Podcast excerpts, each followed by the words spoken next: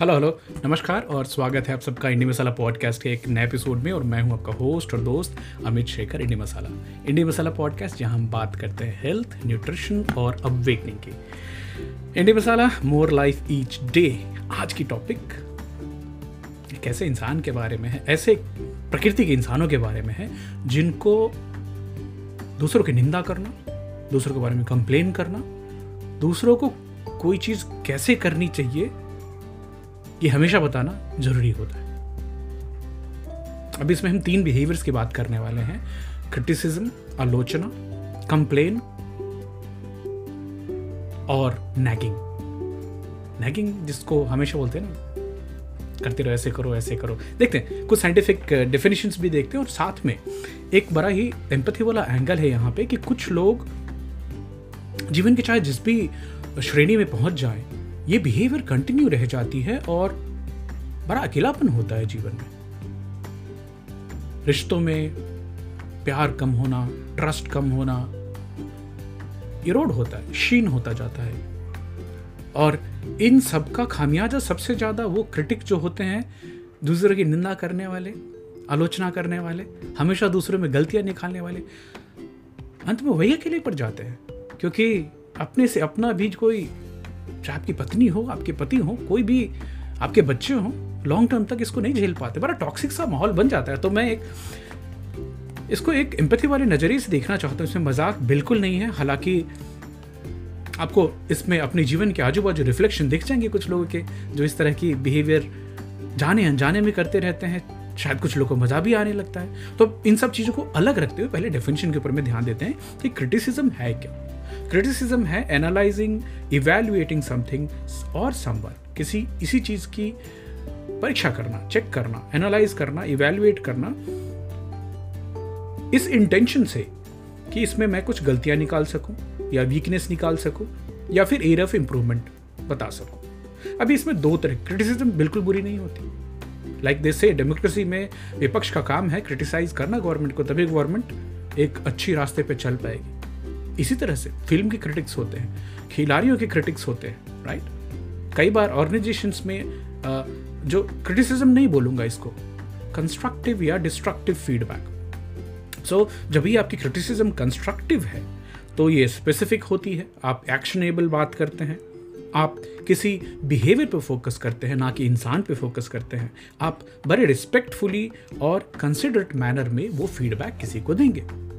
तो सामने वाला जो क्रिटिसिज्म सुनने वाला है, वो भी उसको एक डिफरेंट एटीट्यूड से लेने की कोशिश करेगा the way it is being given versus harsh judgement जो not constructive feedback destructive feedback होता है क्रिटिसिज्म होता है, इसमें अक्सर पर्सनल अटैक्स होते हैं। हर्टफुल होता है, काफ़ी डीमोटिवेटिंग होता है, जिसकी क्रिटिसिज्म की जा रही हो। और याद कीजिए, ये ऐसे लोगों के साथ होता है जिनके साथ आपका जीवन का रिश्ता है। आपके जीवन का बहुत सारा हिस्सा उसके ऊपर, उनके ऊपर डिपेंड करता है बट आप किसी को हर समय कॉन्स्टेंटली कंप्लेन करते रहें क्रिटिसाइज करते रहें तो उस इंसान के लिए डिमोटिवेटिंग होता है। कई बार काउंटर प्रोडक्टिव भी हो जाता है, कि सामने वाला भी डिफाइंट मूड में आ जाता है अग्रेसिव मूड में आ जाता है, और अक्सर ये पर्सनल होता है।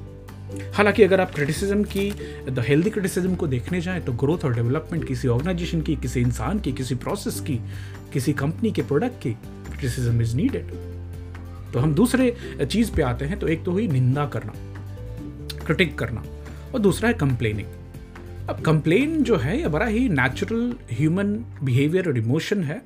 इसमें आप किसी भी चीज़ के ऊपर में अपनी डिससेटिस्फैक्शन या डिसअप्रूवल बताते हैं कि मुझे पसंद नहीं है। या तो वो इंसान हो सकता है या कोई चीज़ हो सकती है। अब ये लेकिन इसमें सिंपल ग्रम्बल से लेके बड़बड़ाना कैसा है, क्या है कैसे फुल ब्लोन रैंट भी हो सकता है।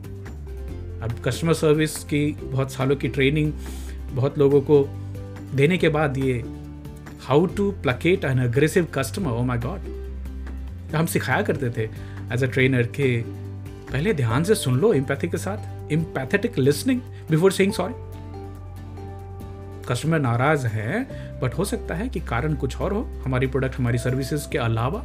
तो पहले सुनने से पहले सॉरी बोलना ज़रूरी नहीं। You are reinforcing a wrong behaviour thankfully भाभी बहुत सारी वीडियो रिकॉर्डिंग होती है सीसीटीवी फुटेजेस वगैरह आ गए हैं तो काफ़ी हद तक कस्टमर सर्विस एग्जीक्यूटिव्स थोड़ी राहत की सांस ले पाते हैं। Otherwise sometimes customers can be really really abusive even when the company और the product is not at fault so now coming to it लोग कंप्लेन क्यों करते हैं? अक्सर आप खुद का जो व्यू पॉइंट है, उसको सुनाना चाहते हैं। You want to be heard you want to be validated कि आप जो मुसीबत झेल रहे हैं, क्या वो सही है कि नहीं? हालाँकि ये बहुत ज़्यादा कंप्लेनिंग एक्सेसिव हो जाए तो काउंटर प्रोडक्टिव हो जाती है, जैसे बच्चों में। आप बहुत ज़्यादा कंप्लेन करते हैं ना, तुम ये नहीं करते हो हमेशा खेलते रहते हो, खेलते रहते हो तो वो वो बोलते हैं हाँ चलो, तुमको जो बोलना है करूँगा, मैं मैं तो वही करने वाला हूँ।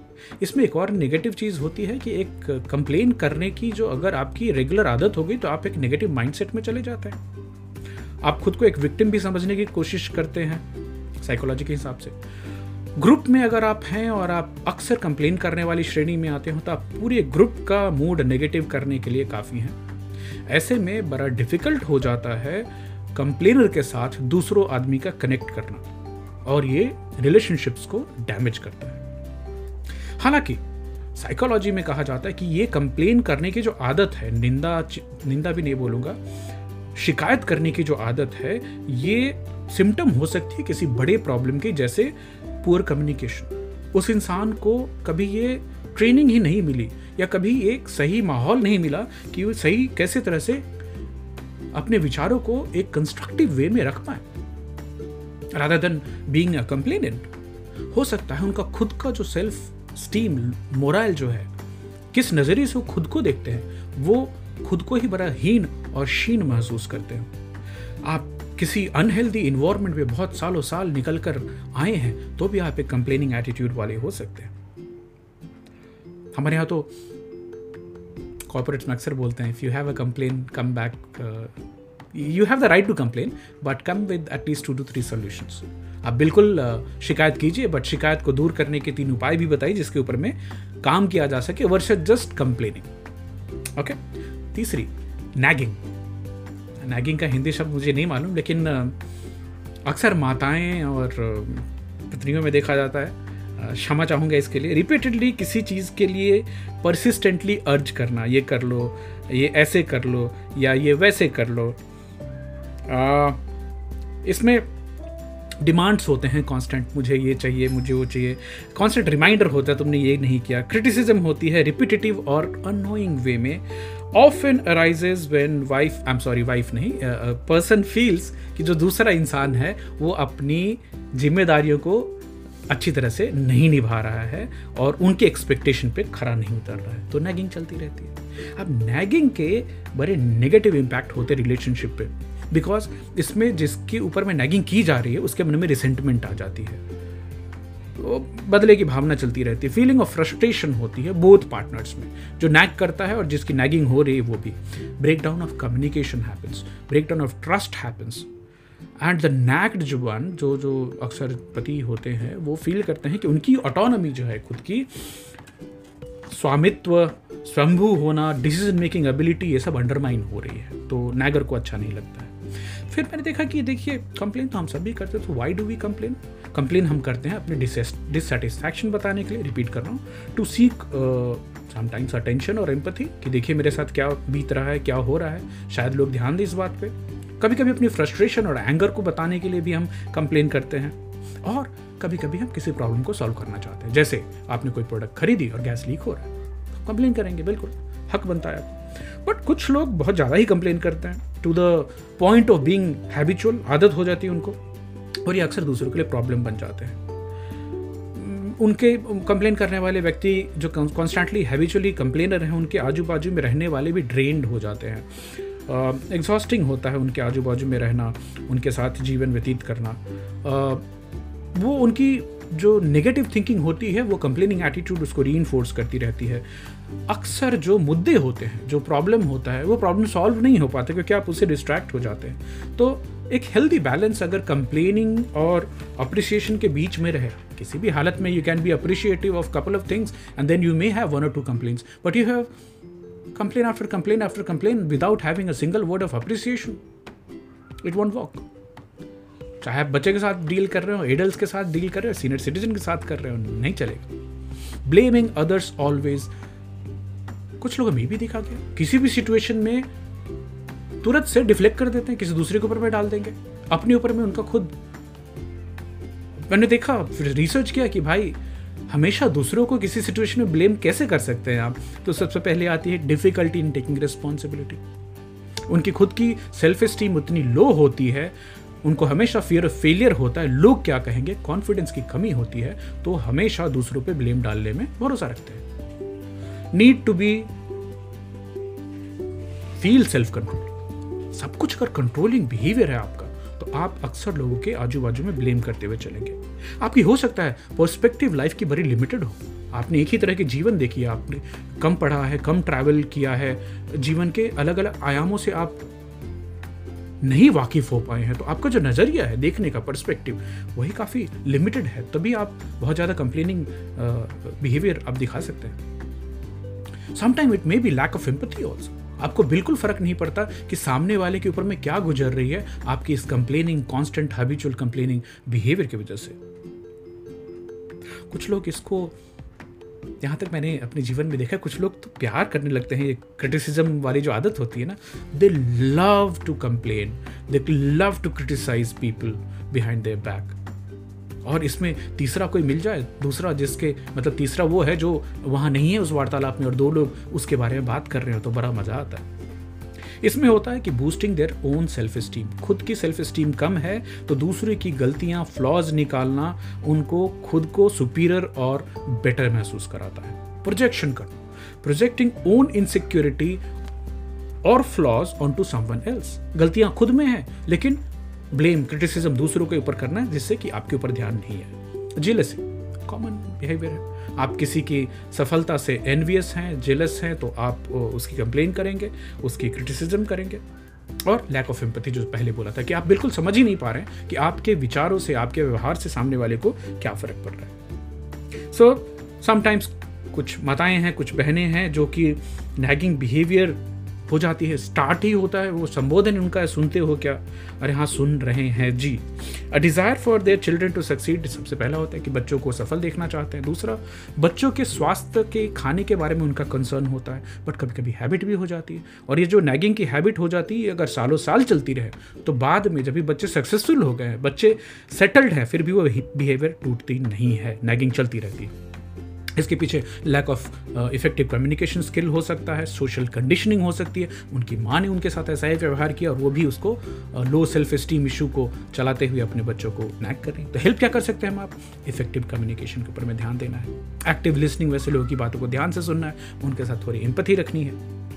और अगर आपके माहौल में, आपके आजू बाजू में कॉन्स्टेंट क्रिटिसिज्म चल रही है और बच्चे हैं जिनके ऊपर में, जिनके ऊपर में नैगिंग हो रही है कंप्लेन हो रहा है क्रिटिसिज्म हो रही है तो बच्चों में लो सेल्फ स्टीम होना वाजिब है। दे ऑलवेज फील कि I am not good enough and this can continue even in adulthood बच्चों में एंगजाइटी एंड स्ट्रेस हो सकता है, क्योंकि हमेशा वो अप्रूवल लेना चाहते हैं कि माँ अच्छा बोलेगी, बाप अच्छा बोलेगा। एक नेगेटिव बिहेवियर भी आ सकती है। डिफाइंस चल लो, तुमको जो बोलना है कर लो। मैं तो अपनी हिसाब से करने वाला कुछ बच्चे रील अग्रेसिव हो सकते हैं। शादी पे इसका बहुत बुरा असर हो सकता है। Decrease intimacy resentment and anger lowered self esteem communication break down increase conflict यहाँ तक कि टॉक्सिक माहौल बन जाता है और जो फाउंडेशन होती है किसी अच्छे रिलेशनशिप की लव ट्रस्ट रिस्पेक्ट ये जाती रहती है। तो पॉजिटिव री होना इंपॉर्टेंट है। इम्पथी दिखानी इंपॉर्टेंट है। इफ़ेक्टिव कम्युनिकेशन स्किल उपाय में लाना इंपॉर्टेंट है। कभी कभी आपको कपल थेरेपी भी करानी पड़ सकती है। कैसे डील करें? ऐसे difficult to deal with person who is constantly in a phase of complaining criticising blaming you nagging you psychologist बोलते हैं कि एक बाउंड्री सेट करना बहुत बहुत इंपॉर्टेंट होता है। बड़े प्यार से फोर्सफुली नहीं असर्टिव वे में बताइए कि क्या आपकी एक्सपेक्टेशन है? शांतिपूर्वक से बताइए। कम्युनिकेटिंग इफेक्टिवली मीन्स कि आप जब भी उनसे बात करें तो आई स्टेटमेंट में बात करें। मुझे ऐसा लगता है, ना कि उनको ब्लेम करें या फिर उनके ऊपर में कोई एक्यूजेटरी लैंग्वेज निकालें। Staying positive is very important हर रिश्ते में कुछ अच्छाई होती है, कुछ कुछ बुराई होती है तो अच्छे के ऊपर में ध्यान देना। Seeking support is important either friend family अगर फिर भी काम नहीं हो रहा तो प्रोफेशनल थेरेपिस्ट के पास जा सकते हैं। इंकरेजिंग चेंज उनमें उनको बताएँ कि अगर आप ऐसे बिहेव करेंगे तो शायद ऐसा, आप शायद पिक्चर देख पाएँ। तो क्रोनिक क्रिटिक जो होते हैं वो लो सेल्फ स्टीम वाले होते हैं। हो सकता है ये उनकी पर्सनालिटी ट्रेट भी हो आ, हो सकता है उनकी लर्नड बिहेवियर हो जो उन्होंने सीखा है इतने सालों साल में। इन्वायरमेंटल फैक्टर्स हो सकते हैं। बट एक मोटा मोटा तो है कि ये साइंस ऑफ़ जो या तो आप क्रोनिक कंप्लेनर क्रिटिक या नैगिंग करने वाले बंधु हैं तो आप किसी बड़ी इमोशनल या साइकोलॉजिकल प्रॉब्लम से गुजर रहे हैं, इसके फैक्टर्स हो सकते हैं। एंग्जाइटी हो सकती है, आपकी इनहरेंट इनसिक्योरिटी हो सकती है जीवन के बारे में, रिश्तों के बारे में, पैसे के बारे में अस्थावित्व के बारे में, या फिर आपकी एक बड़ी स्ट्रॉन्ग नीड टू कंट्रोल है, कि आप सब कुछ को कंट्रोल करना चाहते हैं। आजू बाजू में जो भी हो रहा है, वो आपकी मर्ज़ी से होना चाहिए। चाहे आप जीवन के किसी भी, वापिस बोलूँगा जीवन के किसी भी श्रेणी पे पहुँच गए हों। वो कंट्रोलिंग एटीट्यूड अगर आपने छोड़ा नहीं है तो आप में ये कांस्टेंट क्रिटिक वाली क्रोनिक क्रिटिक वाली बिहेवियर चलती रहेगी इसमें होता क्या है वापस आप एक साइकिल ऑफ़ नेगेटिविटी और सेल्फ डाउट में रहते हैं हमेशा। ये आपकी रिलेशनशिप्स को इरोड करता है क्रिएट करता है टॉक्सिक इन्वायरमेंट आजू बाजू में, इसमें सबसे ज़्यादा घाटा उस कांस्टेंट क्रिटिक को होता है, क्योंकि उसकी खुद की खुशी, उसकी खुद की वेलबींग सबसे नुकसान में जाती है। क्योंकि कोई भी आपके पास नहीं आना चाहेगा चाहे आपके स्पाउस हों, कि बच्चे हों, कि समाज के लोग हों इवन डिलीवरी वाला नहीं आना चाहेगा अगर उसको दोबारा मौका मिले, अगर वो अवॉइड कर सके तो अवॉइड करने की कोशिश करेगा। वापस बोलना चाहता हूँ, अगर आप किसी ऐसे इंसान, जो आपकी फैमिली में है सराउंडिंग्स में है, वातावरण आपके आजू बाजू के इन्वायरमेंट में है तो उनसे इम्पैथी दिखाएँ एड्रेस करें उनकी बिहेवियर को पर्सनैलिटी को नहीं। उनके सेल्फ स्टीम बिल्ड करने की कोशिश करें। इनक्रेज करें कि वो सेल्फ रिफ्लेक्शन करके देखें कि उनकी इस बिहेवियर से दूसरों को कितनी तकलीफ़ हुई, क्या हुआ। अगर सपोर्ट ऑफ़र कर सकते हैं साइकोलॉजिकल तो ज़रूर करें।